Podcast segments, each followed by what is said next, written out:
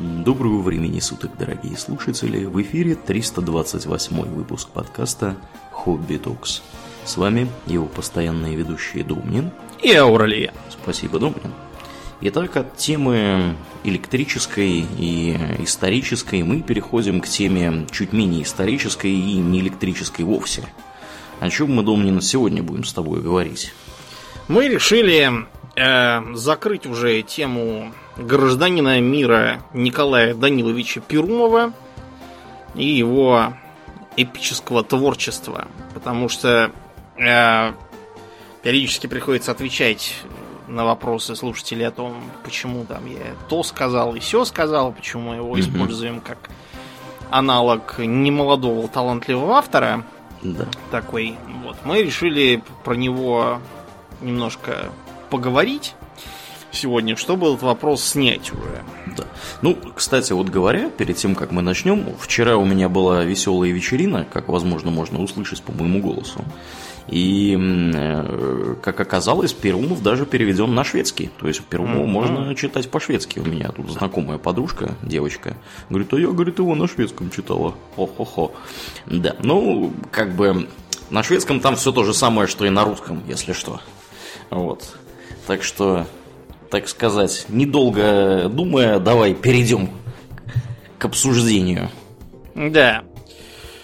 А, что мы можем сказать? Значит, для начала, речь тут идет не о том, что Перумов там ужасен, и поэтому его ни в коем случае нельзя э, читать. Нет, можно, читайте. Мы вообще считаем странным запрещать людям создавать произведение там, искусства, какого им хочется, или запрещать людям читать его, это дело добровольное абсолютно. Угу. Вот, так что кто, кто что гораст, тот то и пишет. Мало ли чего, так сказать, могут полюбить люди. Вот, ну, пусть пишет как умеет, так и пишет. Если кто-то читает, прекрасно. Вопрос в другом. В том, что, э, понимаете, есть э, э, определенная этика писателя. И вот с моей точки зрения, Перумов это писатель неэтичный. Неэтичный? Да, то есть вы скажете, эк, ты хватил дом мне, где ж тебе взять этичных-то писателей, тем более фантастов? Тут один вор, другой конъюнктурщик, третий сам себя расхваливает из-под разных псевдонимов и с детским упорством отпирается, когда его на этом ловят. Э, так что где же взять этих этичных писателей-то? Спору нет, бывает всякое. Например, такой есть э, не опубликованный нигде, кроме интернета, по-моему, Павел Пашков – Э, он славен тем, что пишет чудовищно как бы косноязычные такие детские, на самом деле, по уровню псевдоисторические романы, которые э, сам нахваливает из-под разных никнеймов на разных интернет-площадках, где он их впаривает за деньги. Mm-hmm. Вот. Его подводит то, что он пишет отзывы таким же безграмотным э, детским штилем, как и, собственно, книги, так что там видно сразу, что это он сам себя нахваливает. Вот, и над ним другие комментаторы смеются. Ну, как бы Пашков, ну, у него не совсем, видимо, с головой в порядке что-то не понимает просто. А вот э, Перумов человек э, умственно совершенно нормальный, но тем не менее он э, имеет свой, так сказать, стиль, который сложился в совершенно, на мой взгляд, уникальную, чисто перумовскую такую неэтичность. И вот об этом мы, собственно, и поговорим с э, приведением примеров из, э, из его творчества. С чего да. Перумов начинал, Аурлиен, как писатель? Ну, как писатель? Хороший вопрос. А с чего он начинал? Я вот, например, не знаю, с чего он начинал. Я знаю, чем он продолжал. Нет. И продолжает он... до сих пор. Нет, ты знаешь, что он начинал. Ты же даже читал, по-моему. Он начинал с того, что начитался Толкина. Надо вам сказать, что Толкин на многих, а, особенно у нас в Советском Союзе и постсоветском пространстве, подействовал как удар бейсбольной битой по башке. Вот, на многих. На меня, например, тоже. То есть я когда в школе младшей открыл учебники отрывок из Хоббит, я такой, мама дорогая, да как интересно-то, гномы, там, мечи, гигантские пауки, эльфы, волшебник, какой-то Хоббит. Как классно-то, я все читаю какую-то хрень тут про то, как широко шагает пионерский отряд. Угу, да. А тут, оказывается, вон что пишут. Пишут настоящее, И- фантастику. Да, многие люди, они пытались э, как-то восполнить недостаток прекрасного в своей жизни, потому что Толкин у нас в России издавался до 91 года, во-первых, как «Хоббит», а во-вторых, как такой э, приблизительный пересказ в исполнении Зинаиды Бабы.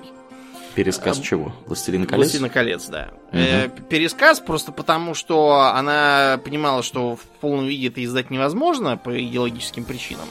Поэтому его всего пере- переколбасило, так что получилось нечто более подходящее, что можно протащить под радарами. Да, мне на самом деле это, тут на ум пришло, знаешь, что я тут читал как-то советское издание э, шведской э, исторической книги, где какой-то швед там в начале 20 века, значит, написал типа историю Швеции, как страны.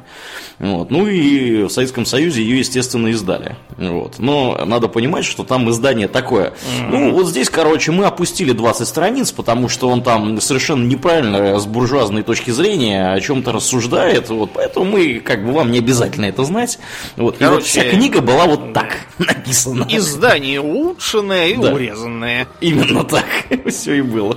Так вот, э, Перумов стал пробовать свои силы в написании чего-то подобного, и в итоге в 93 году он издал в издательстве Кавказская библиотека, я не знаю, честно говоря, такое издательство, Окей. вот, если оно сейчас. Там это было первое издание. Э, Потом, в том же году, Северо-Запад, уже в Питере где-то, по-моему, Мгм. издал его в отредактированной версии под названием «Кольцо тьмы». Вот, и это кольцо тьмы просто прогремело среди измученных Нарзаном, то есть отсутствием какого-либо переводного фэнтези э, народа у нас. То есть э, для как бы для справки у нас э, книжки про Конана считались за крутое фэнтези, при том, что Конан это дешевый трэш даже по меркам 30-х годов. Я уж не говорю о том, что наверное, большая часть книг про Конана, она написана вообще не Робертом Говардом, а какими-то там неизвестно кем. Э, Кстати, в том числе и неким Полом Уинлоу, которого переводил на русский сам Ник Перумов. Ого. Да, там э, од- одно из произведений, которое мне известно, это что-то там Конан и какой-то лес Дриады или что-то такое. Мгм. Э, Смысл в том, что, в общем, Конан приезжает в лес Дриады, на который хотят нападать злые монстры, которые выглядят динозавры. И Дриада такая ему обещает большие бабки и заодно ему обязательно дает. В общем, ночью начинают набегать динозавры, Конан там носится туда-сюда, избивая динозавров.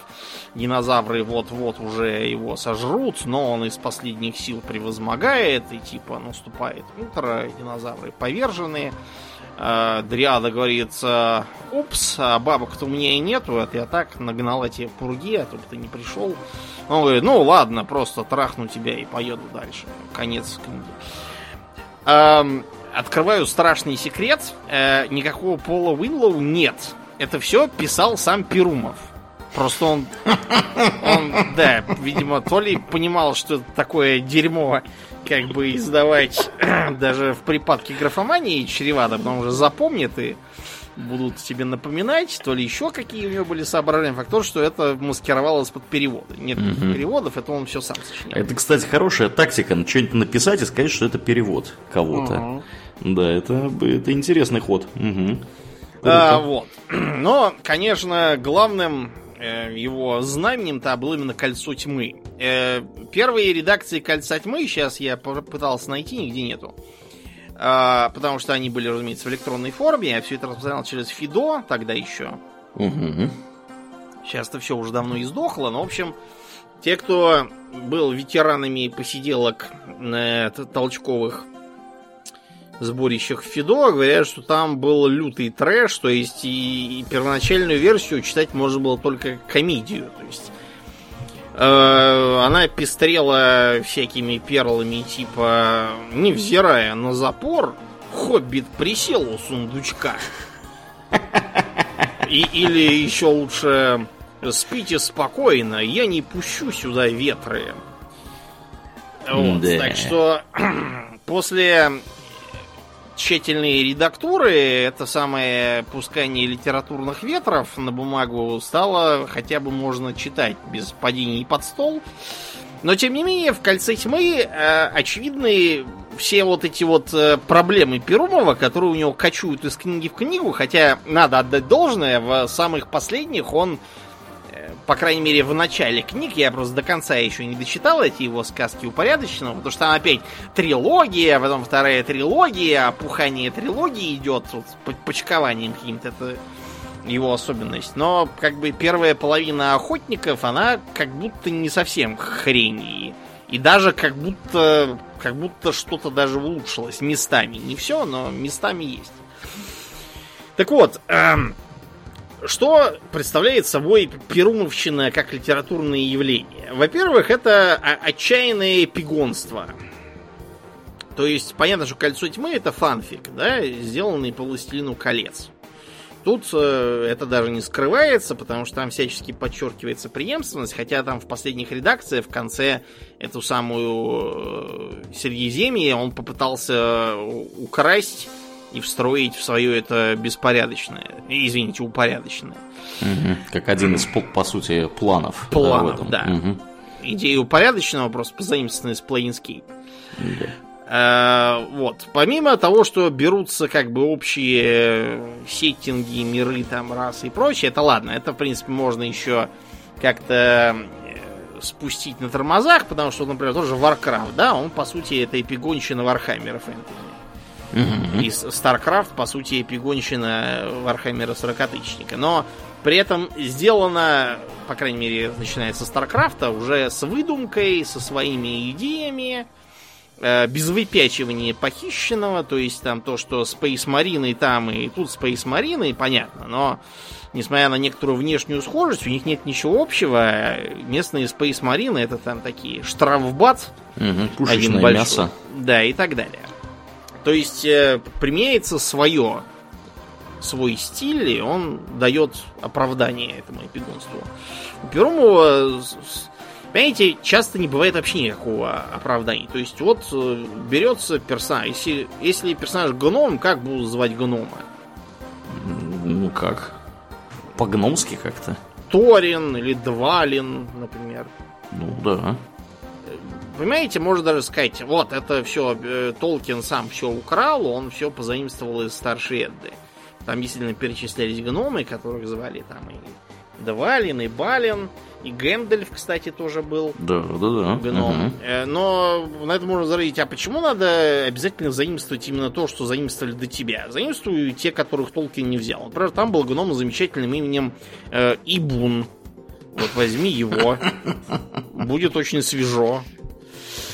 Потом это язык. С языком проблем сразу несколько. Начнем с того, что если мы проведем литературный анализ текста, то мы обнаружим, что для большинства произведений Перумова, только в последние годы он стал из этого выбираться, а, характерен уровень э, ну, уникальных слов на как бы, книгу у него обычно от 20 до 23% в массе у его книг. Чтобы вы понимали, э, что это, это уровень либо литературы 19 века. Вы замечали, вот, например, что там Толстоевского читать очень тяжело бывает. Mm-hmm. Вот именно из-за этого и тяжело, потому что там вот такой уровень количества уникальных слов на там, 100. А если вы посмотрите на современную, такую более или менее там, из 20 века фантастику, то Э, такой э, уровень э, языка характерен для детских книжек про Лису Селезневу. Или там вот про приключения Карика и Вали, например. Очень близко к, к Перумову количеству уникальных слов. Отличная книжка, я когда маленьким был, читал, мне привело любовь к, к энтомологии. Вот, но все-таки эта книжка для детей довольно маленьких еще. А Перумов всячески старается во взрослую литературу встревать. А если мы посмотрим на сколь-нибудь серьезных современных фантастов, допустим, Генри Лайон Олди, это два соавтора таких, э, у них там 30-35% уникальных слов. То есть это совершенно другой уровень, до которого Перумов вот только-только начал добираться. А до этого все выглядело очень печально. То есть э, э, к нему привяжется какое-нибудь словцо, и оказывается, что все все делают деловито. Он деловито подошел, деловито посмотрел, деловито чего-то там еще сделал. Все деловито обязательно.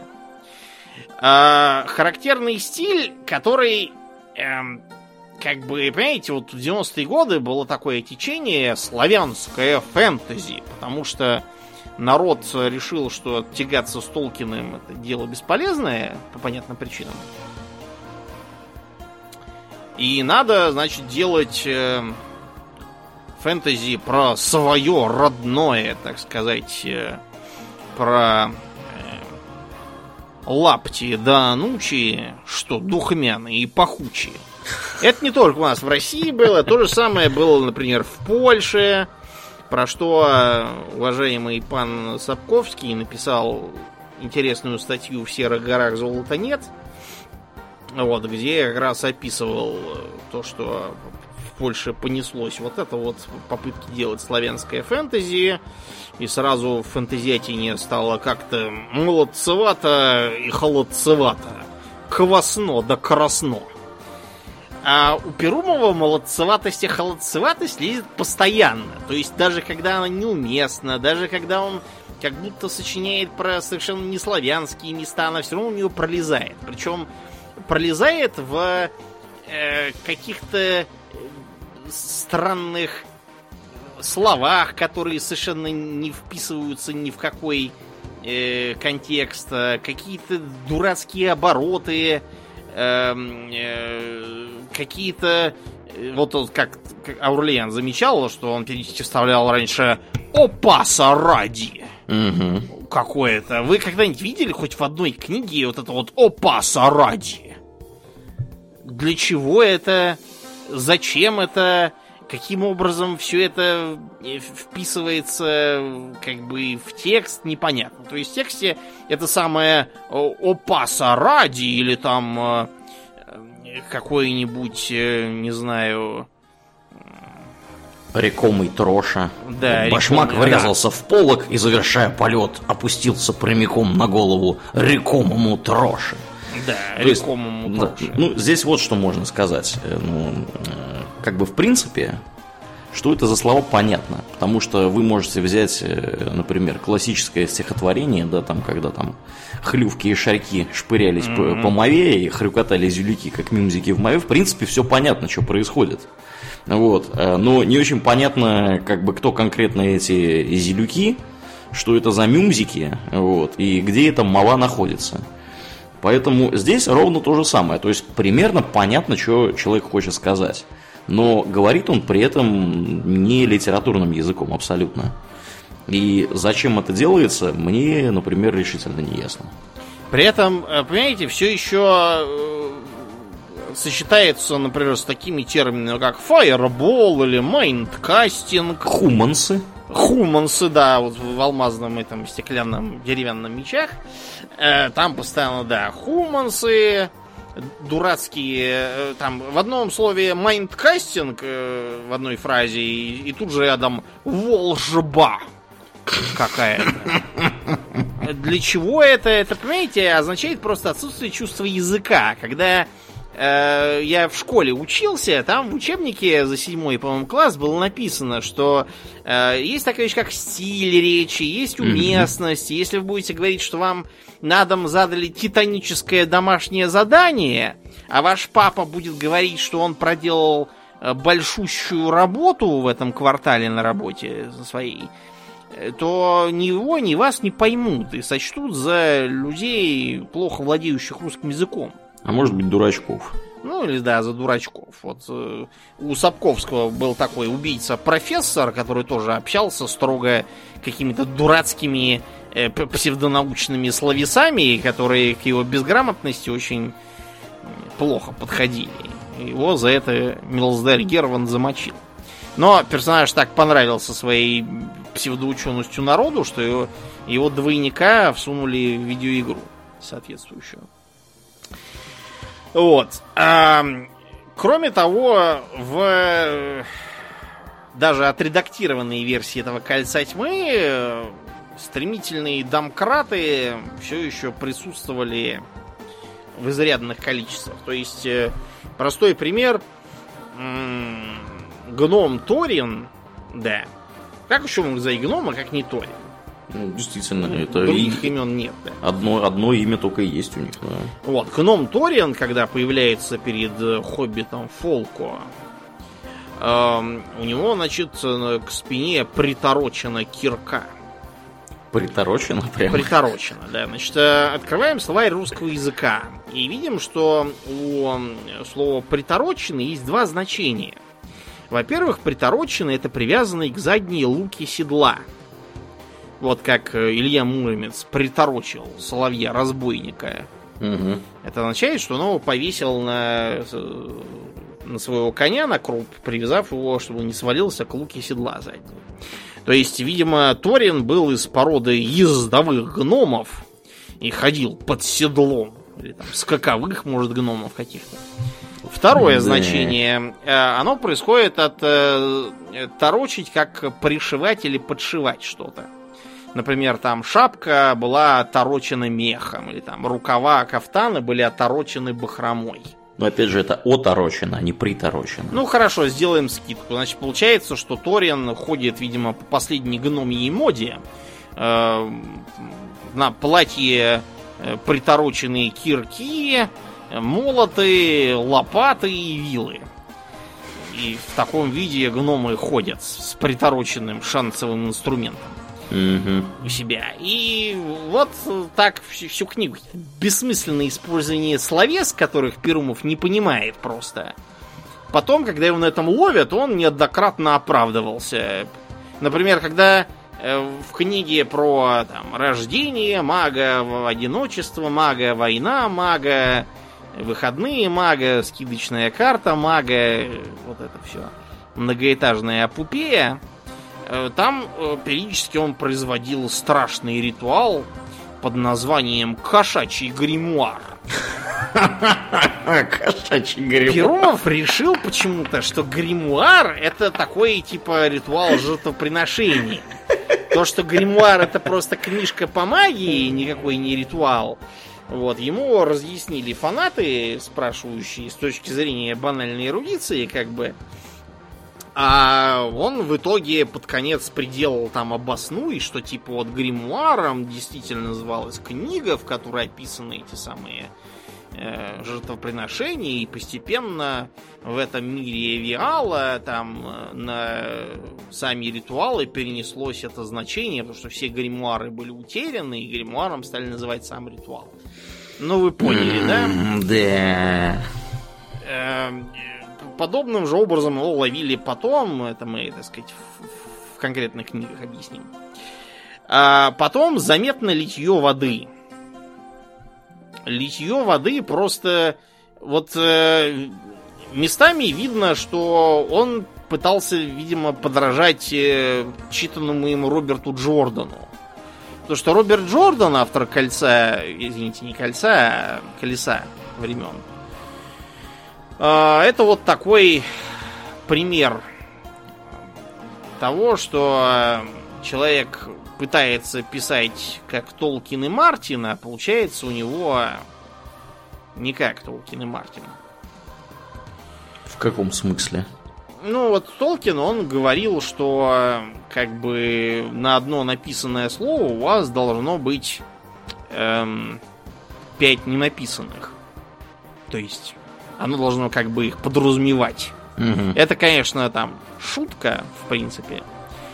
Но э, Джордан вот все это воспринял, видимо, наоборот. У него к каждому написанному слову приписано еще пять ненужных, но тоже написанных. Я несколько раз пробовал его читать, и каждый раз э, обращался в паническое бегство. Вот, э, потому что типичный джордановский текст написан так. «А на горе стоял э, замок. У него было четыре стены. Одна смотрела на север, другая на юг, третья на запад, а четвертая на восток. И на каждой стене были окна.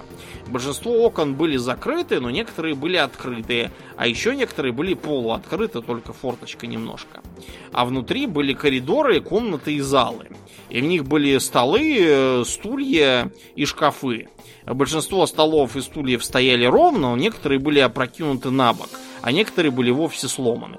И так дальше. Бу-бу-бу, тру-ту-ту, бессмысленные какие-то подробности – куча каких-то дурных диалогов ни о чем, в которых все сто раз повторяется.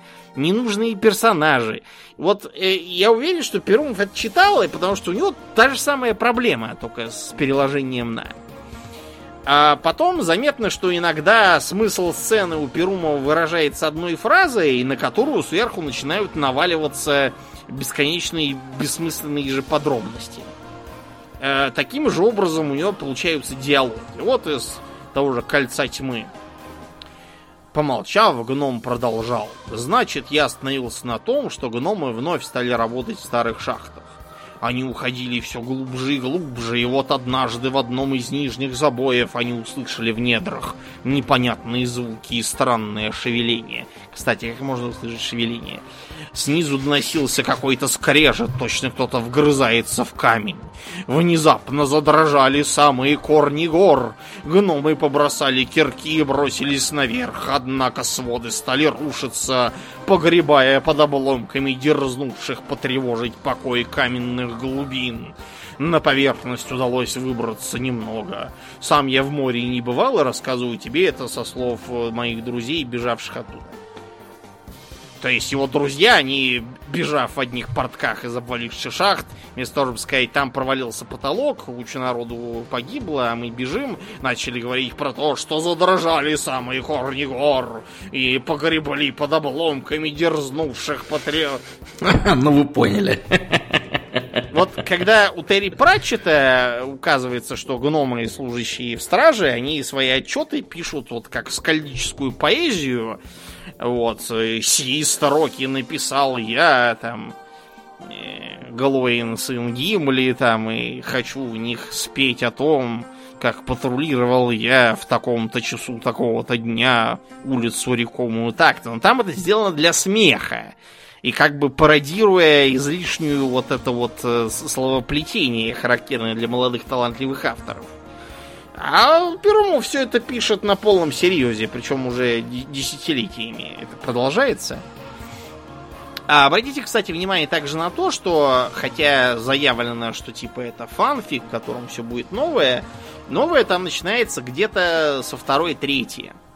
Потому что вводится лютая орлангурщина, начинается типа диспутирование с Толкиным о том, что вот у него только добрые и злые, а вот у меня, значит, будет э, Арлангур, который типа следит за равновесием, и вот нейтралитет это истинное добро.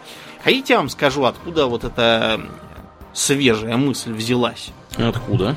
Дело в том, что в 90-е годы, в начале, когда все это писалось, а авторы книжек по драконам подземельям, э, у них было поветрие.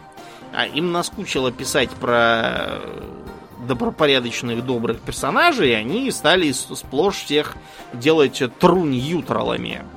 И доказывать, что именно труньютрал это вот истинное благо, потому что добряки, они там вечно чего-то там перекашивают. Э, часто это писалось про друидов, которые из-за недосмотра в, три, в правилах третьей редакции были сделаны обязательно нейтральными, и получалось, что друидов должно не устраивать абсолютно все. Хоть порядок, хоть хаос, хоть зло, хоть добро.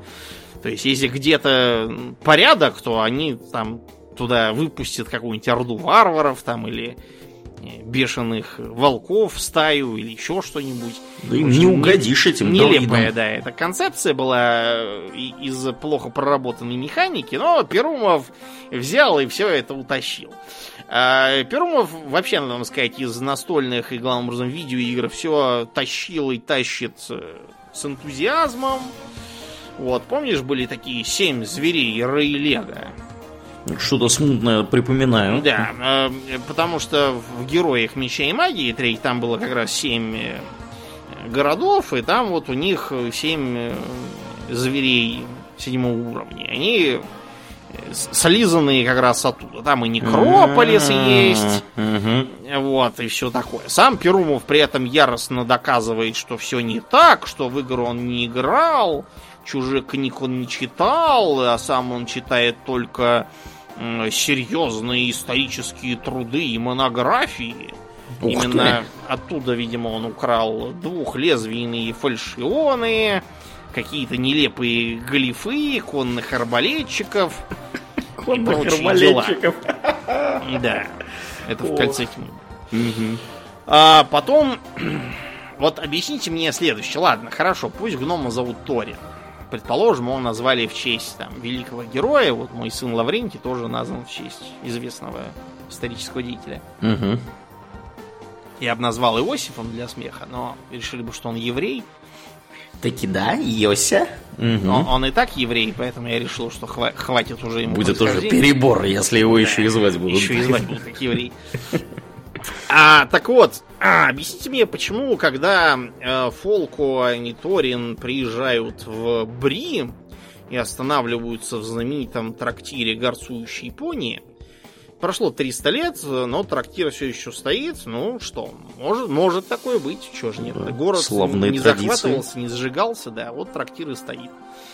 Вот. Не разорился там, продолжает работать. Ну, бывают такие предприятия даже сейчас. Можно, если потрудиться, то найти такие гостиницы в разных там медвежьих углах. А некоторые даже не меняли династию хозяев. Но тут оказывается, что в трактире по-прежнему трактирщика зовут Барлиман. Да ладно. И э, э, ладно, хорошо, это пра-пра-пра-правнук вот. И его назвали в честь пра-пра-пра-прадедушки, который жил во времена войны кольца. Но э, помощника этого самого Барлимана зовут по-прежнему Ноб. И это опять хоббит. То есть. Их там клонируют, что ли, видимо, я не пойму. Это, может быть, это, это просто отель призрачный, да? То есть там уже просто умерли Э, на самом деле во время нападения Назгулов и Барлиман Баттербур, и Ноб его верный, и теперь они восстали как призраки, и вот уже 300 лет продолжают обслуживать посетителей. Это было бы смешным ходом, да, но, к сожалению, Перумов это все пишет всерьез. Да. Да. Дальше Перумов э, отошел наконец от насилия над Толкиным. Вот, и начал писать хроники Хьорварда, начинающиеся с гибели богов, где объясняется про то, что сперва были древние боги, потом молодые боги, теперь стали новые боги, эти самые Хейхёдин и Ракот, которые типа маги, и вот там в их поколении магов э, чего-то там не взлюбили этого самого некроманта, но вот э, все это пересыпано огромным количеством слов с большой буквы. Э, там в абзаце, я не знаю, вот слова с большой буквы усеивают абзац, подобно пенькам, оставленным на вырубке алчным топором дровосе. Блин, я уже сам начал как Перумов разговаривать, это заразно. Да, я когда готовился к выпуску, решил почитать, в Википедии есть страница, где описывается, собственно, космогония, да, всего этого mm-hmm. безобразия. Вот. Она оказалась, во-первых, она оказалась гораздо длиннее, чем я надеялся. Вот, я ее добросовестно прочитал, и, ты знаешь, мне в определенный момент у меня начала болеть голова просто. Потому что там столько всего происходит, там все вот эти вот боги, которые там неразличимы абсолютно друг от друга, то есть чем отличаются молодые от древних, и там, или, не знаю, не, ладно, хорошо, новые от, от молодых, решительно непонятно. Потом там какое-то бешеное количество этих самых магов, какие-то тайные маги, не тайные маги, маги такие, маги сякие. Истинные маги. Истинные Потом маги. еще будут новые маги. Да, да, да, да, в обязательном порядке. И что это, что это за маги, что они делают, зачем они это делают, что там происходит. Я пытался, вот честно, пытался, ребята, уследить за тем, что там творится, и у меня не получилось этого. И все это написано ужасающе нудным, перегруженным языком. Э, вот пародия на него, цитировать мы уж не будем, хватит Перумова. Ох, неведомый случайный путник, как остер, всеведущ, пронзителен, всепроникающий твой взор. Как ловки, внушительные и сильны твои длани, комкающие передо мной этот, несомненно, волшебный плат. Как быстры, неутомимые, далеко шагающие, прыгающие твои ноженьки. Какой сверкающий, красивый, прекрасный, великолепный, острый твой меч. Острый, как бритва. Ох, какие в Асгарде были бритвы. Они могли резать воздух, воду и землю. Заходящее солнце отражалось на их блестящих, светящихся в лучах огненных гранях. Ах, этот огонь, повелителем которого был Локи. Как много прекрасных дев соблазнил Локи. И так далее. Что это было? Да, я помню, что мне вот а, досталось, я попросил нашего нарорующего друга дать мне вторую и третью часть «Властелина колец». Но он сказал, что «Властелин колец» это отстой, а вот тут есть великий писатель Перумов, и он вот написал чудесную книжку «Земля без радости» и всучил ее мне. Надо вам сказать, что летописи Хьюрварда этого, они вообще все вышли залпом в 95 году. Э, Потом, правда, сколько? 10, 18, по-моему, лет спустя вышло «Тысяча лет Хрофта», еще и второй том «Тысяча лет Хрофта». Это вообще характерно для Перумова. Он все, все время в двух томах раздувает. Хорошо, что не в трех. То есть стюардессу откопали, Да, понял. периодически. Кстати, да, предполагается, что это типа такой спин Ну, неважно. Факт то, что он мне всучил ту самую землю без радости, это типа третий том. Мгм. И ты возрадовался тут же, Я- обретя ее. Нет, я ее читал, фейспалмил, но читал и думал, боже ты матерь, это что, кроме Толкина все фэнтези-то вот такое вот? Эх. То есть, как Мгм. бы, с одной стороны, я понимаю, что вроде фэнтези и фэнтези, тут, видимо, там упомянутые эльфы и гномы там какие-то. и Вот, и То есть атрибуты люди. фэнтези на лицо. Да, есть. Но при этом, значит, э, расписывается все это следующим образом. Значит, на э, северах, в тундре фактически живут, на хуторах какие-то хуторяне. Вот, и они постоянно находятся под угрозой нападений Орды. Я думаю, так, понятно, Варкрафт пошел. Но Орда это не орки, это некие немыслимые монстры, похожие на зергов, только в тундре. С названиями типа Хоботяра, какие-то там были еще жуки, плюющие с кислотой. Я помню, что у Хоботяр был мужской половой орган, и они им трахали попавшихся баб.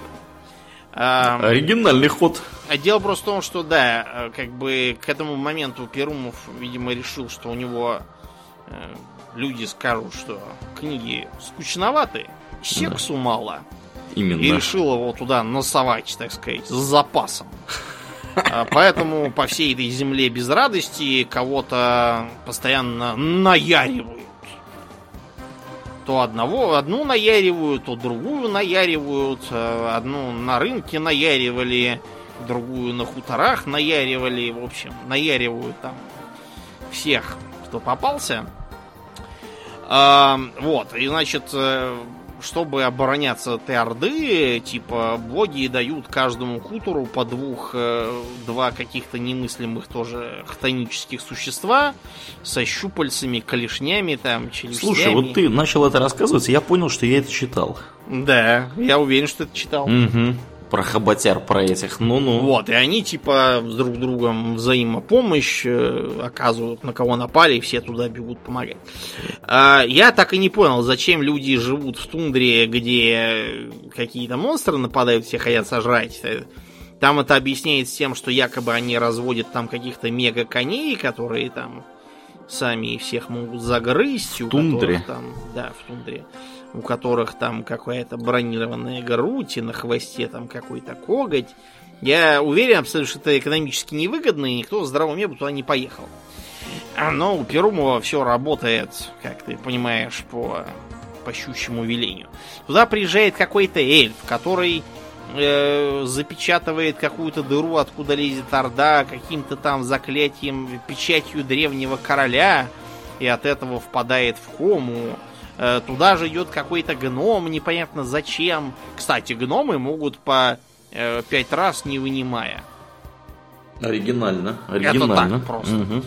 Ну, а... а зачем нам это знание, хотелось бы понять мне. Вот, вот просто вот, вот зачем нам это знать? Не зачем, мучайся теперь. Ага. Вот. Местные эльфийки, кстати, родив ребенка, максимум второго, они превращаются в ктулхов и уплывают куда-то там в Ктулхаленд. Прекрасный, а, а, свежий ход. Да, не знаю. Ну и, в общем, понять, о чем книга была, я так и не сумел. Какой-то губитель, про которого известно, что он губитель, он сам ничего не помнит, кроме того, что он губитель. Э, кто-то куда-то идет, они попадают в какую-то временную дыру, и 10 лет э, пропадает как один день. Какой-то там э, снежный маг э, который, кстати, трахает эльфийку, и она превращается, родив ему сына в э, Ктулха. Он, внезапно раскаявшись, решает ее расколдовать. Кто, какой-то там сотник а, Аргист или какое-то такое не имя было. Я помню не его, а его сына Арталега, потому что он зверски избивал свою жену и при этом наяривал какую-то еще бабу. И она от вот, него сбежала. Вот это закручено. Я так понимаю, на кой черт я это все читаю? Для того, чтобы послушать, как кто-то кого-то наяривал, и все это еще мерзотным таким вот этим молодцевато-холодцеватым штилем, потому что вот эти вот сыновья этого сотника говорят, да как же так, при живом-то батюшке такое-то святотатство. Доколе. Да, вот это вот бесконечное. И все, и мир еще объясняется таким тоже языком в стиле бабки на лавке такие сидят и говорят, что вот в лесу-то еще есть нечисть и нелюдь, вот оно как-то.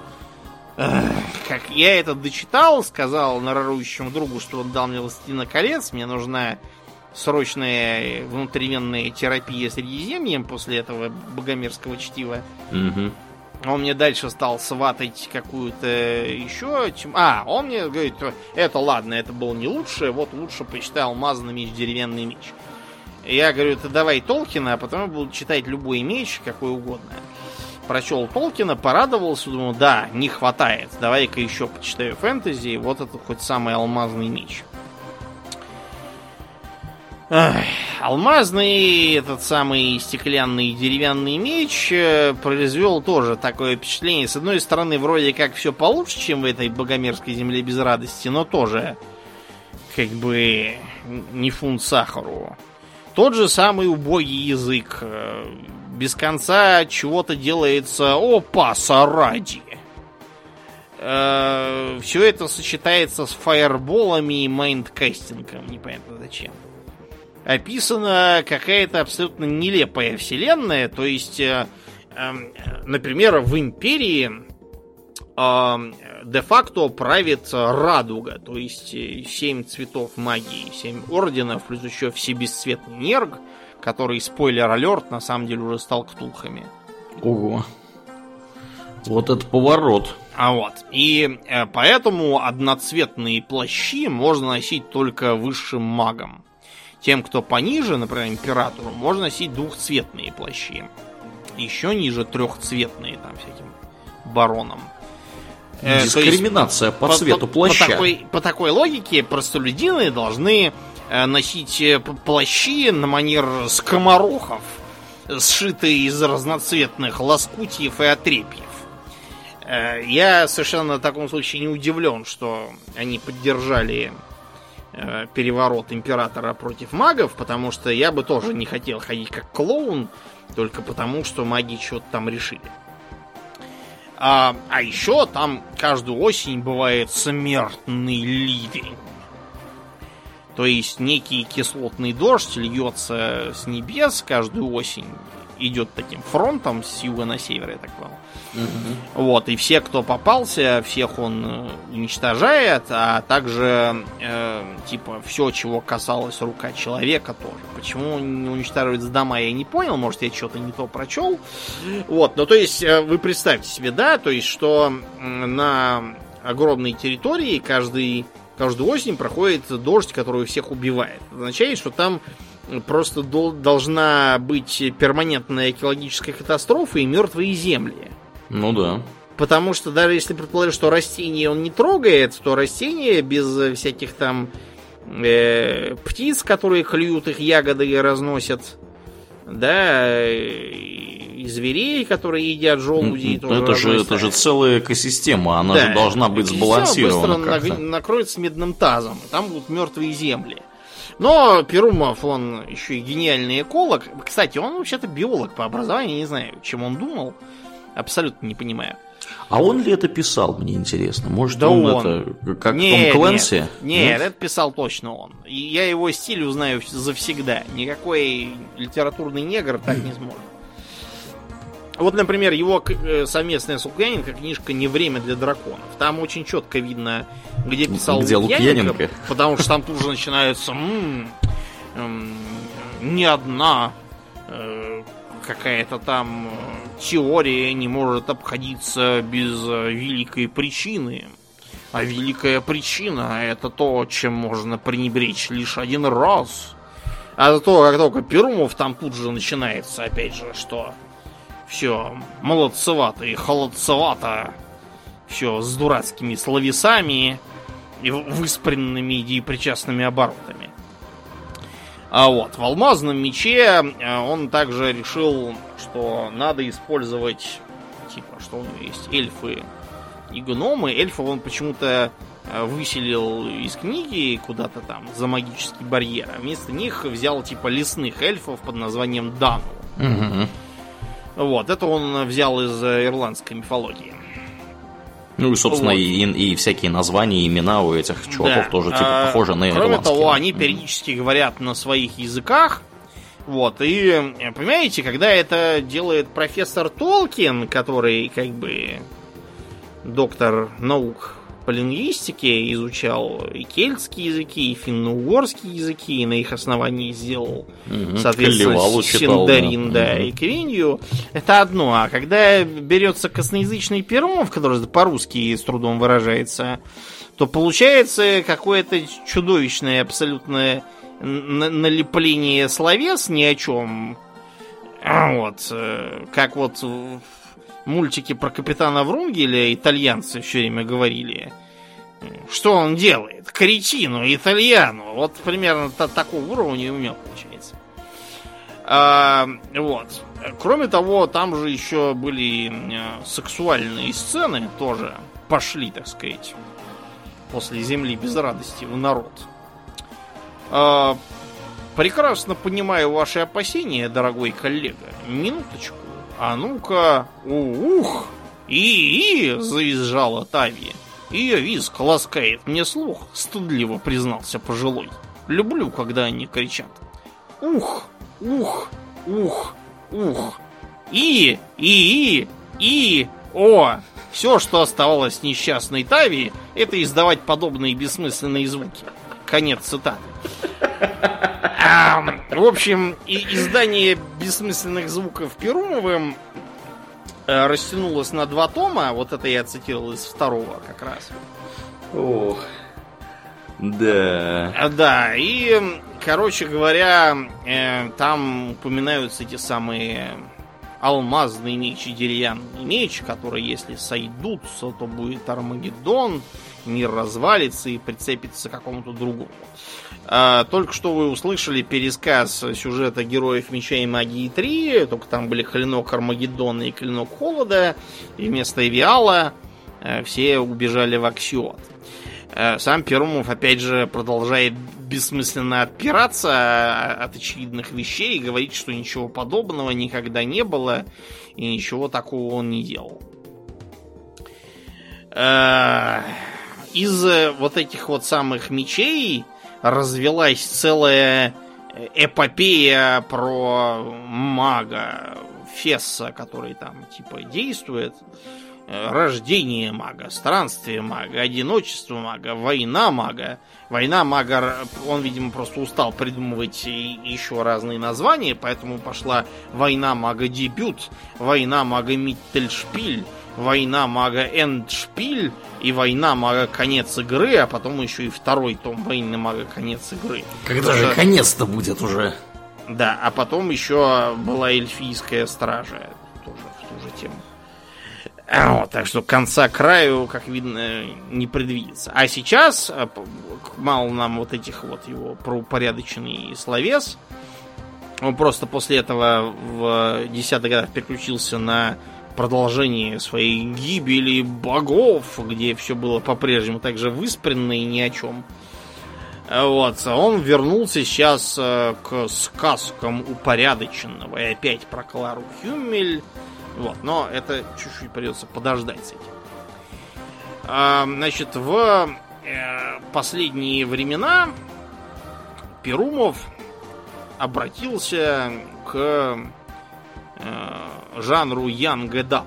Ну, у него это вообще характерно. Он периодически спохватывается, что уже пять лет как что-то там в фантастике процветает, а он до сих пор как лох еще не вписался в модную тему.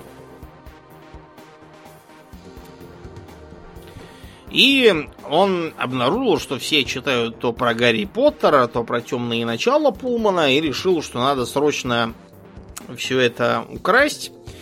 Вот, заодно взяв модный жанр стимпанк у Чайным Явиля, а также из Арканума, в который я уверен он играл.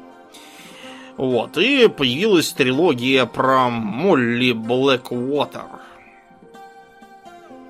Да, вот про нее я, кстати, не читал. А, я читал. И Вы что там все понять, так же, на какие жертвы они пришлось пойти, да? Угу. В общем, я думал, может быть, действительно он сумеет написать что-нибудь без молодцеватого и холодцеватого, чтобы никого не наяривали с криками «ух-ух-ух», вот, чтобы не было волжбы бесконечной. Ну дай угадаю, не подвел. Да, в общем, я взялся читать первую книгу про Молли Блэквотер на краю света и увидел опять все то же самое. То есть, когда Перумов пытается писать про что-то новое, у него каждый раз получается одно и то же. Его хватает в лучшем случае на четверть книги, а дальше начинается все, все как старое. Вот у Ильфа и Петрова был такой персонаж эпизодически в 12 стульях полной версии, который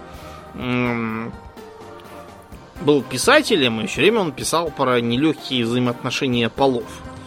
И когда ему на это намекнули и сказали, что он пишет одно и то же, он пытался написать книгу про э, снижение накладных расходов, но к середине обнаружил, что в развернувшуюся любовную передрягу протагониста и трех его сослуживец нет никакой физической возможности впихнуть ничего про накладные расходы.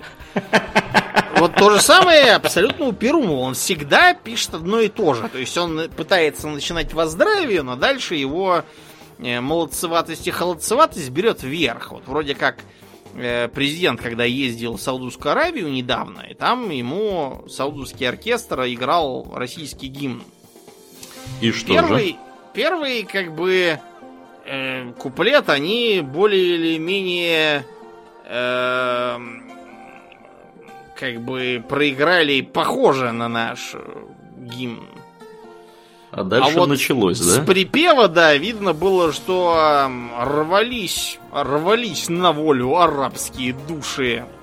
И как-то со второго куплета уже пошел не наш гимн, а какой-то нашид, под который надо плясать на улицах и полить воздух из калашей. Из калашей, да-да-да. Да, и уже они что-то начали играть такое, типа «Идаратусару халькасами» а вовсе не наш гимн. Ну вот у Перумова то же самое выходит. Он как не тужится, в итоге все скатывается к привычному. То есть начинается все с такого прямо ультра ультра стимпанка. То есть э, без конца расписывается, как там город Норд-Йорк э, весь покрыт э, смогом от индустриального дыма, и как все друг другу говорят «да, сэр» и «да, мэм». Вот. И как главная героиня Моллинер Блэквотер со своим другом Сэмиумом сидит на пригорке и смотрит на проплывающие дредноуты и говорит, о нет, это же дредноут Даунтлес. Для справки, э, это слово читается как Dauntless Мгм. по-английски. Я не знаю, для чего он живет в Америке, если он не, не способен выучить, как э, произносится буквосочетание AU. Вот, и вот у него есть систершип, и там вот столько-то заклепок, и такие-то орудия, и такие-то паровые машины. Ах, какой у нас стимпанк. Ну все, я про стимпанк поболтал, можно мне дальше писать про волжбу, мольбу, пальбу и, и борьбу. Э, это Потому что а, все это просто начинается дальше, да? Да, я угадаю. да. Кстати, почему ее предприятие зовут Сэммиум? Вот объясните мне, что это за имя такое? Сэмюм. Ну, потому что Сэм Генджи был другом Фрода. Нет, Вот. э, другом Фрода был э, мистер Сэмвайз Гамджи. А Сэммиум э, появился в пересказе Муравьева и Кистяковского. Там же, где Бренди Зайк, Перегрин Кроу, и великий князь э, Арагорн и прочие дела. То есть э, это неуклюжее воровство даже не у Толкина, а у плохого переводчика Муравьева. Почему нельзя было назвать его просто Сэмюэлом или Сэмом на худой конец? Надо было обязательно брать Сэммиума. Ну, вот это как вот Шура Балаганов, получив там кучу денег от Бендера из миллиона, он машинально украл кошелек с тремя рублями. Вот так же и Перунов. А вот мне вот знаешь интересно, что вот это вот это такая оговорка по Фрейду у него получается, или или он сознательно выбирает имена Слушай, таким я, образом? у меня такое ощущение, что это просто вот э, он и рад бы, да, но не Оно получается. само, да. Оно как-то само делается.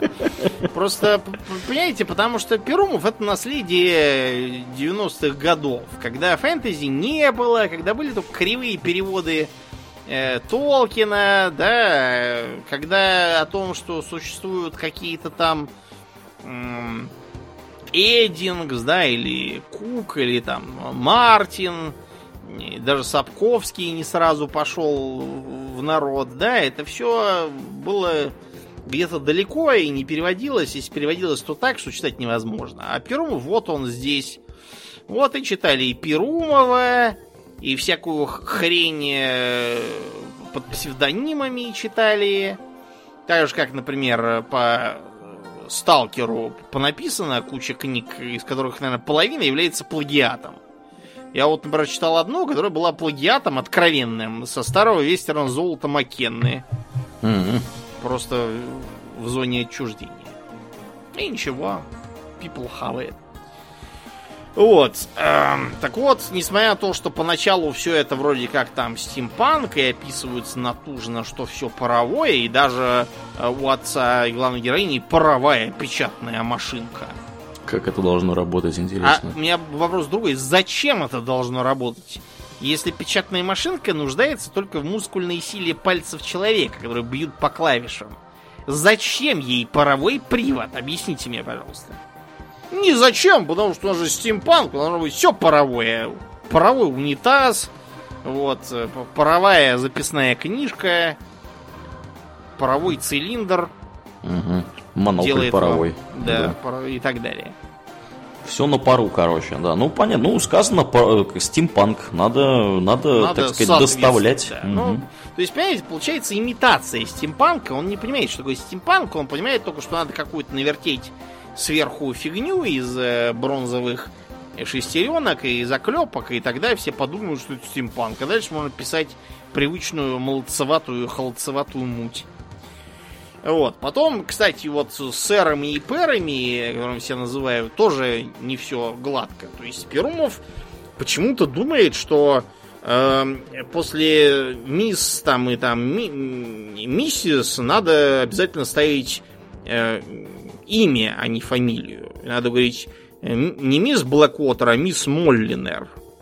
Так ее называет во второй книге, например, захвативший ее голова местной Габни. Я тебе так скажу, у меня шеф ездил как-то в Таиланд, и там ему тайцы э, с ним разговаривали на английском языке. Они его называли мистер Майкл.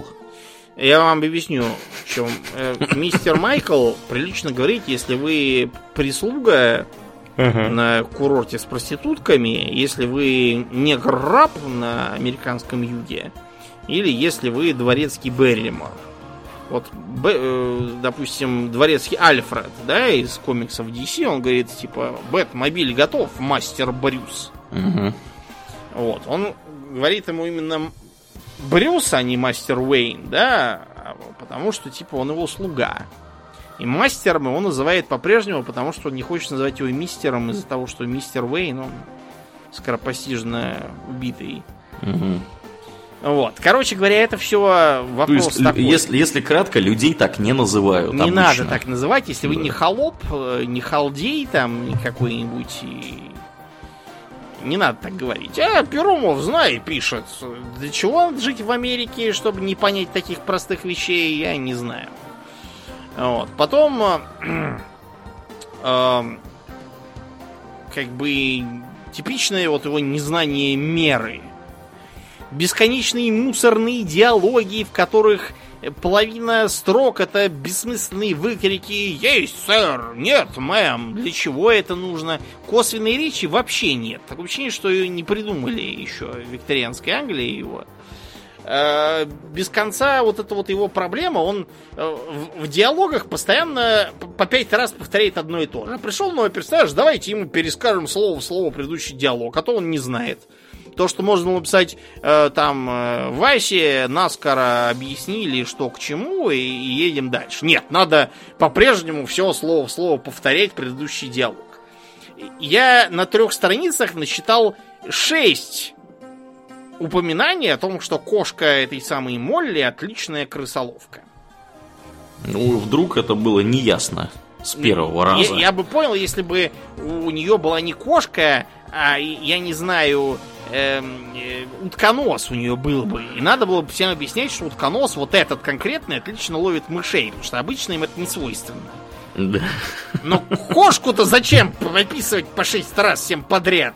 И нам-то это зачем? Вот для чего нам нужен этот бессмысленный, пустой, э, глупый диалог?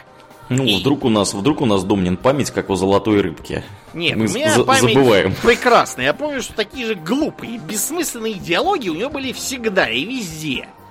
Вот, например, когда она попадает на бронепоезд, оп- абсолютно тоже бессмысленный э, вообще момент, там, Мгм. например, э, поваром работает Джон Силвер. Вот Да для чего ладно? нужно было воровать у, у Ль- Ль- Льюиса Стивенсона Джона Сильвера? Объясните мне. В чем смысл этого дела? Может быть, может быть, он, этот повар, на самом деле заговорщик, который планирует с группой э, бывших бандитов, записавшихся в экипаж, захватить бронепоезд? Может быть, это такая аллюзия? Может быть, это аммаж такой? Нет! Он вообще ничего не говорит, кроме «Ой, мэм, есть мэм, слушаюсь мэм» и пропадает нахрен из этой книги. М, Зачем это было нужно в таком случае? Вот для чего это тупое воровство персонажей? Короче, да. книга выглядит таким образом, следующим образом. Значит, э, справа идет описание этого Норд-Йорка и э, самой Молли Блэквотер. Значит, Молли Блэквотер, дочка доктора, э, вот, из хорошей семьи. Ее мать такая чопорная викторианская англичанка, которая учит, как надо быть истинной леди. При этом, эм, значит, Молли ходит э, в школу э, сама, э, надев брюки галифе, сапоги, э, куртку бомбер, летчицкий шлем и очки. Внимание, вопрос. Как это сочетается с викторианской Англией и житьем в благовоспитанной семье доктора? Куртка-бомбер. Штаны галифе, Да. летчицкий шлем с очками. Ну, это же типичная картина Для викторианской публики, Англии. да, все, все так ходили. И почему она такая специалистка прямо в механике и слесарном деле в 12 лет? Она же дочка доктора, которую никуда, по идее, не должны выпускать. Если бы она э, с с 8 лет крутила гайки в цеху, я бы еще понял. Но, видимо, Пермов решил, что основная аудитория будет дочки докторов, э, скопившие со школьных завтраков на книжку, вот, и им будет неинтересно про быдло. Вот, ее, э, она, разумеется, оказывается волшебницей, ее начинает ловить местный особый департамент, который всех магов ловит. Вот, у них есть такие специальные фотоаппараты, которые всех типа просвечивают насквозь, и видно, кто маг, а кто не маг. Мгм. Вот, и она еще видит на улицах вместо таджиков, метущих улицы, э, русскиз. Потому что, Хуманцы. извольте ли видеть, к северу от этой самой псевдобритании, он там периодически путается, королевство это или империя. Там ко второй только книге примерно он решает, что это скорее империя, чем королевство.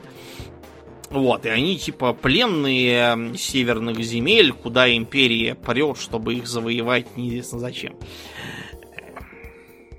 То есть, если бы было понятно, что там произведена геологоразведка, понятно, что там залежи каменного угля, там руды, а то они просто прут, потому что вот потому что. Надо же кого-то завоевывать. Вот, и, значит, э, э, кстати, там в конце оказывается, что и среди этих самых за- захваченных в плен, на самом деле, есть э, маги тайные, которые ведут шпионскую деятельность. Каким образом захваченных эти самые волшебные фотоаппараты не просветили, и чего они там могут такого нашпионить в кандалах, подметая улицы, э, стратегические объемы образования мусора э, в, в городе, и что, для- зачем это нужно, не знаю. В общем, она вынуждена бежать из дома с кошкой, чтобы ее не забрала кровавая гобня. И она попадает на бронепоезд, наврав там с три что она дочь там какого-то э, какого-то алканавта, я уже забыл, кто он там был, и показывает э, следы от э, побоев на спине, которые появились откуда-то по волшебству. И потом также по волшебству пропали. Это все в первой книге никак не объясняется, только во второй книге про это вспоминают.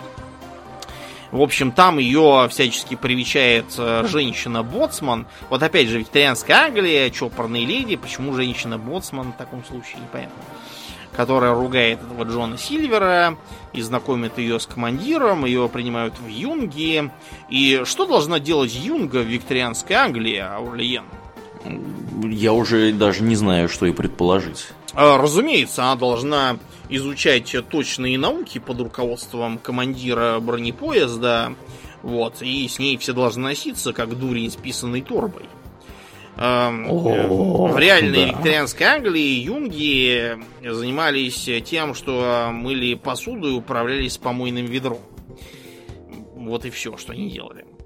Потом, значит, поезд доезжает до севера, и в эпической битве бронепоезд и его обитатели выкидываются из этой книги на мороз, и больше их не вспоминают. И Молли попадает к русский, которые начинают с ней носиться, как кто с чем, как дурень с писаной торбой, разумеется. Дальше полкниги это дебильный псевдопатриотический фан-сервис, э, и постоянно латиницы идут пословицы и поговорки в стиле «поспешишь, людей насмешишь». Товарищ. Да, как говорится, и она попадает в ученицы к бабе Еге, которую зовут Предслава Старшая. Вот, и там есть говорящая голова какого-то имперского офицера, непонятно зачем нужная. Ее периодически порют. Кстати, склонность Перумова постоянно пороть малолетних девиц в своих книгах, она как-то меня напрягает. В алмазном мече, деревянном мече пороли эту самую внучку архимага Арковского, с которой Тави общалась. Здесь порют зачем-то Молли эту постоянно. И типа она под порками э, осваивает местную волжбу и продолжается та же самая занудная, косноязычная волжба, что и во всех перумовских книгах.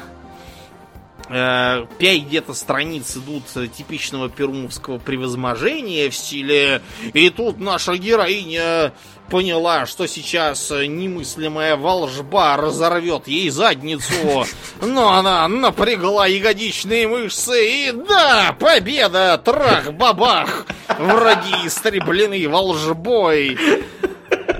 Вот. И типа империя побита этой самой Молли. И что делает Молли? Молли зачем-то едет обратно в империю, где, напоминаю, она во всесоюзном розыске как опасная ведьма, и которую она только что побивала своей волжбой. Угу. Зачем-то она вместо того, чтобы там э, сбрить волосы, переодеться в простолюдинку и записаться куда-нибудь э, в кабак поломойкой, э, она идет прям к себе домой, чтобы порадовать маму и папу. Мама, папа, я тут пришла домой, хотя меня ищут, и на доме у вас засада. А еще я только что учинила империи страшное поражение на севере. И оказывается, что дома ее ждет особый департамент. Вот и вместе это поворот! волочет ее в лубяные подвалки. Занавес продолжение следует. Господи. А, вторая книга это толчение воды в ступе. Так есть еще и вторая. И третья есть. Она тоже толчение воды в ступе. Да. Значит, объясняю. У Перумова вообще характерная особенность не только э, делать немыслимо перегруженные, многословные, бессмысленные книги, но и делать многоэтажные трилогии, которые как бы эм, ни к чему не ведут, и где все рассуждения заканчиваются ничем. То есть э, все, все кончается тем же, с чего начиналось, и о чем была книга, понять невозможно. Зачем я это читал? Ну, я думаю, что это делается с умыслом, чтобы потом можно было потом написать еще, продолжение. Еще да. одну трилогию, потом. Да. Это действительно так, ты абсолютно прав. То есть, вот про э, эту самую многоэтажную гибель богов и все что угодно мага, оно так и писалось. Ну, э, всю книгу все ходили по кругу и ничего не случилось, но ведь у нас же еще 20 томов, так что сейчас мы как развернемся. Короче, вторая книга начинается с того, что она сидит в застенках у лорда Спенсера, у этого самого. Вот, а ее русские друзья, значит, э, идут э, типа ее спасать, замаскировавшись э, под как там было типичных обитателей городского дна Норд-Йорка там э, девушка прятала руки в муфту и была будто в меховые полуботиночки. Я после этого проморгался, нагуглил э, городскую бедноту викторианских времен, увидел кучу каких-то кривых косых оборванцев, которые... Рахитных. Да, смотрят на меня так с фотографии, как будто я меховые полуботиночки.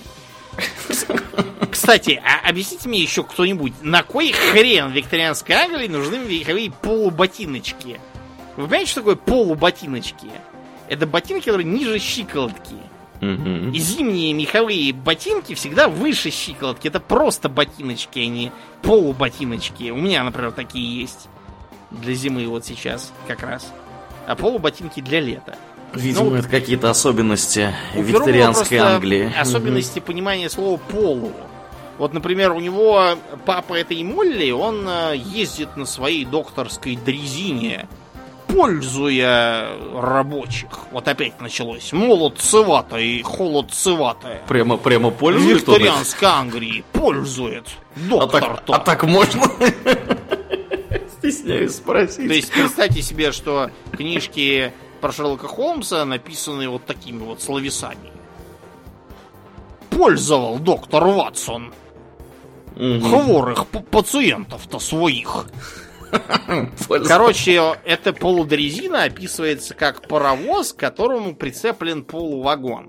Значит, э, Перумову читатели объяснили у него в группе, что дрезина это такая самобеглая э, повозка на рельсах. И у нее не может быть паровоза и полувагона. Она одна, целая, и сама по себе едет без паровозов. Она сама паровоз. А полувагон это не то, что кажется Перумову, то есть такой э, вагон половинной длины. Это наоборот, вагон, у которого нет крыши и стенки только до половины. Это в котором возят там уголь, там mm-hmm. всякие песок, вот это. В таком вагоне особо не попользуешь никого. Да. На Перумов полном ходу. Ответил, знаешь что? Что же? Это моя дрезина, и она будет выглядеть, как я хочу. Это мой домкрат, и он будет стремительно падать, как я хочу. Действительно. А что, так можно было? Спрашивает нас Никифор Лепис. Да, оказывается, можно. Оказывается, можно. В общем, э, это самое Молли во второй книге э, сидит у них там в застенках, прикидывается шпионкой, а ее приходят спасать э, ее русские друзья. Таньша, Таньша, кстати, украдена у себя же из э, алмазного меча, деревянного меча. Там была такая Таньша смерть дева в цирке. Вот. И э, Всеслав. Таньша превращается в волка, а Всеслав в медведа. Спойлер алерт, в конце третьей части внезапно окажется, что они всю дорогу были с этим Всесловым медведом влюблены и срочно начнут э, миловаться. Хотя до этого вообще ни слова про это не говорилось. Видимо, Перун просто похватился, что, блин, уже три книги волжбы э, привычные, а, блин, как бы малолетние читательницы-то хотели про любовь читать, я что-то оплошал. Срочно в вписываем сюда любовную линию. Пока не началось. Да, ну и, в общем, они э, влезают в очередную порцию бессмысленных, глупых, мусорных диалогов, выглядящих так. Э, Прошу вас, проходите, проходите. Проходите, проходите. Мистер Всеслав, проходите. По слогам написано. Э, мистеру Питвику, который принимает этого мистера Всеслава, опять же, да, видите? Ладно, хорошо, у Всеслова нет фамилии, пусть будет так.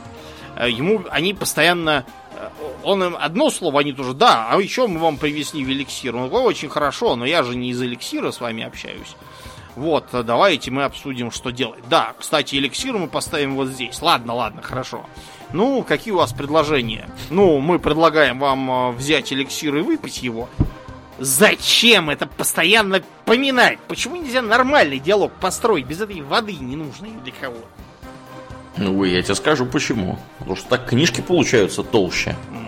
А ему, поди, это, за печатный лист платят.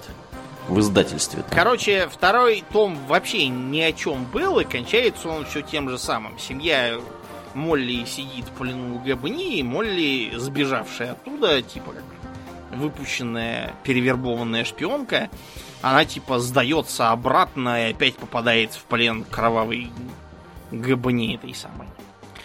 Третья книга. Она все еще сидит в плену у особого департамента. Ее везут на остров крови.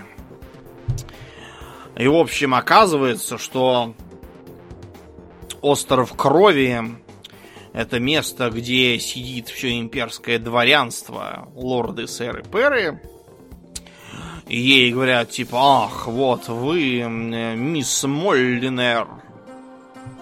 Еще раз напоминаю, что так говорят негры-рабы, а не лорды сэры и перы. Вот, и типа вы, так же как и мы, аристократы империи, имеете внутри пустоту. И вот если у вас есть пустота, то вы можете быть пожалованы титулом.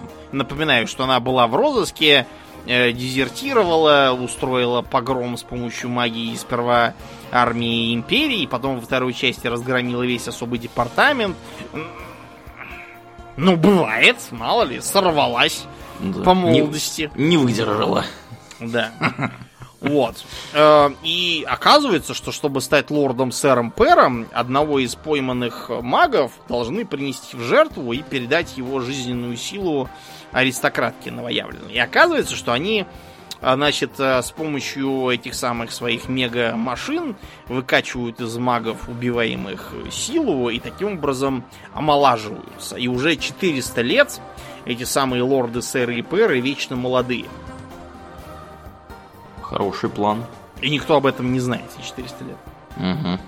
То есть все их э, сыновья, дети, внуки, правнуки продолжают сидеть сбоку припека и никто из них не попробовал зажившихся на свете дедушек-прадедушек немножко того подвинуть с места под солнцем. Ну, ну а зачем, да, действительно. И также всем хорошо. Да. Ну и, в общем, а, когда эту Молли просвечивают, оказывается, что в ней не пустота, а наоборот магия. Ее сажают в кутузку.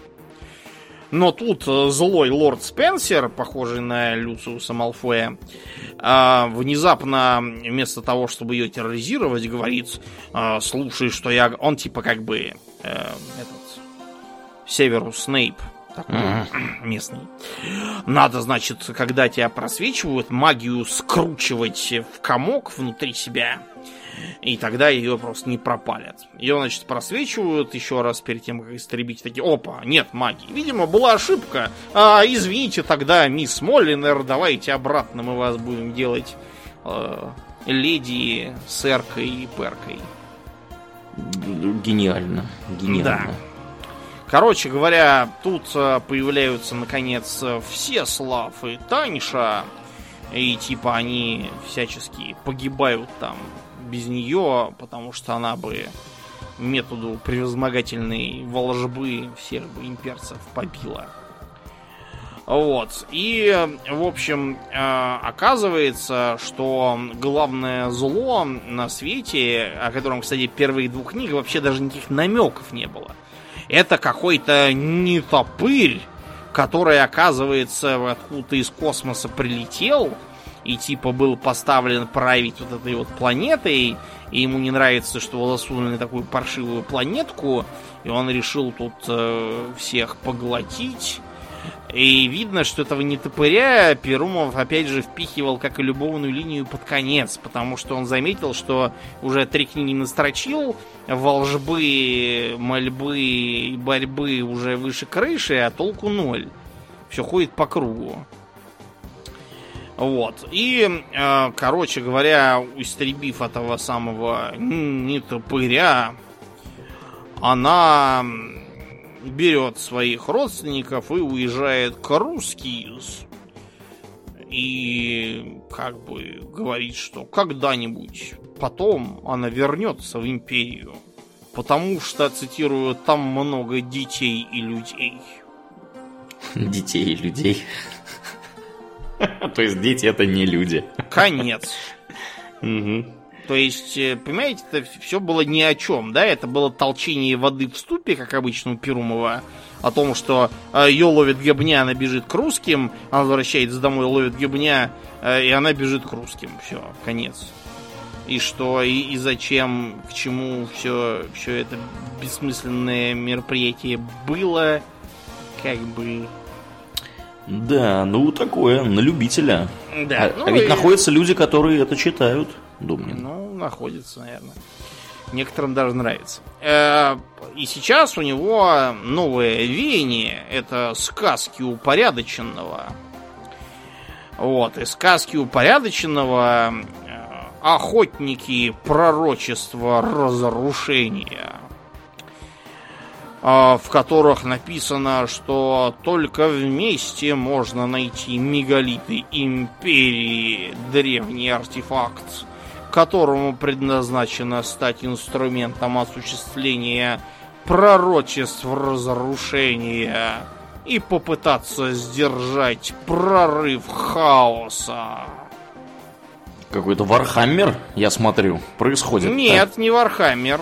Начинаются эти книжки с того, э, что э, некое средневековое быдло э, несет, значит, сжигать некую ведьму вот, во главе с истеричным жрецом. Но ее спасает вежливый образованный вампир, которого быдло зовет вампир. И он, спася девицу, называет ее Милздарыня. Милздари, Гервант и Регис со своей книжки, а вернее из игры Ведьмак 3, в которую Перумов поиграл. Угу. Вот, говорят... Передают пламенный привет. Да, и говорят, никак он не научится. Да зачем было воровать вот эту милздарыню? Ну что? Что это за манера такая? Ну, а, а про плотву там нет? Ничего? Про плотву пока нет, но там, там без плотвы все понятно. Случилось, что преславному владыке королю Рыбежцу, хозяину уже упомянутого Любжева, а также Бржега, Саларны, Сирина и других городов рудной державы, приспичило сцепиться с соседним правителем, королем Войтаком. И еще там вторгается с юга империя Креста, и опять все стало как-то молодцевато и холодцевато. Квасно и красно. То есть теперь пошло эпигонство уже у Сапковского. Да, да, да. То есть Нильфгард, да, там с юга. Да, Нильфгард, да, охотники на вампиров вместо ведьмаков, э, там, э, вежливые реги, бесконечное подражание Сапковским э, магическо-наукообразным диалогом, такой же бездарное, как и обычно у него. Вот, волшебная глифа сразу попадается тоже, а то... Как же это без глифы-то у Перумова? Не можно это? Угу. И по-прежнему такие же бездарные идеологии в стиле «Ой, я забыл, учитель, а как же вот называются там?» Или «Ммм, ученик, ну-ка давай проверим тебя, как называются вот такие-то вот упыри, как с ними бороться, расскажи-ка мне». Мощнейшие м-м, с ними ходы. бороться так-то угу. и так-то. Причем все это делается после того, как они только что убили одного упыря, и, может быть, надо было перед этим проверять его на знание теории, а не после. Ну, в общем, э, как бы, ребят, ничего не меняется.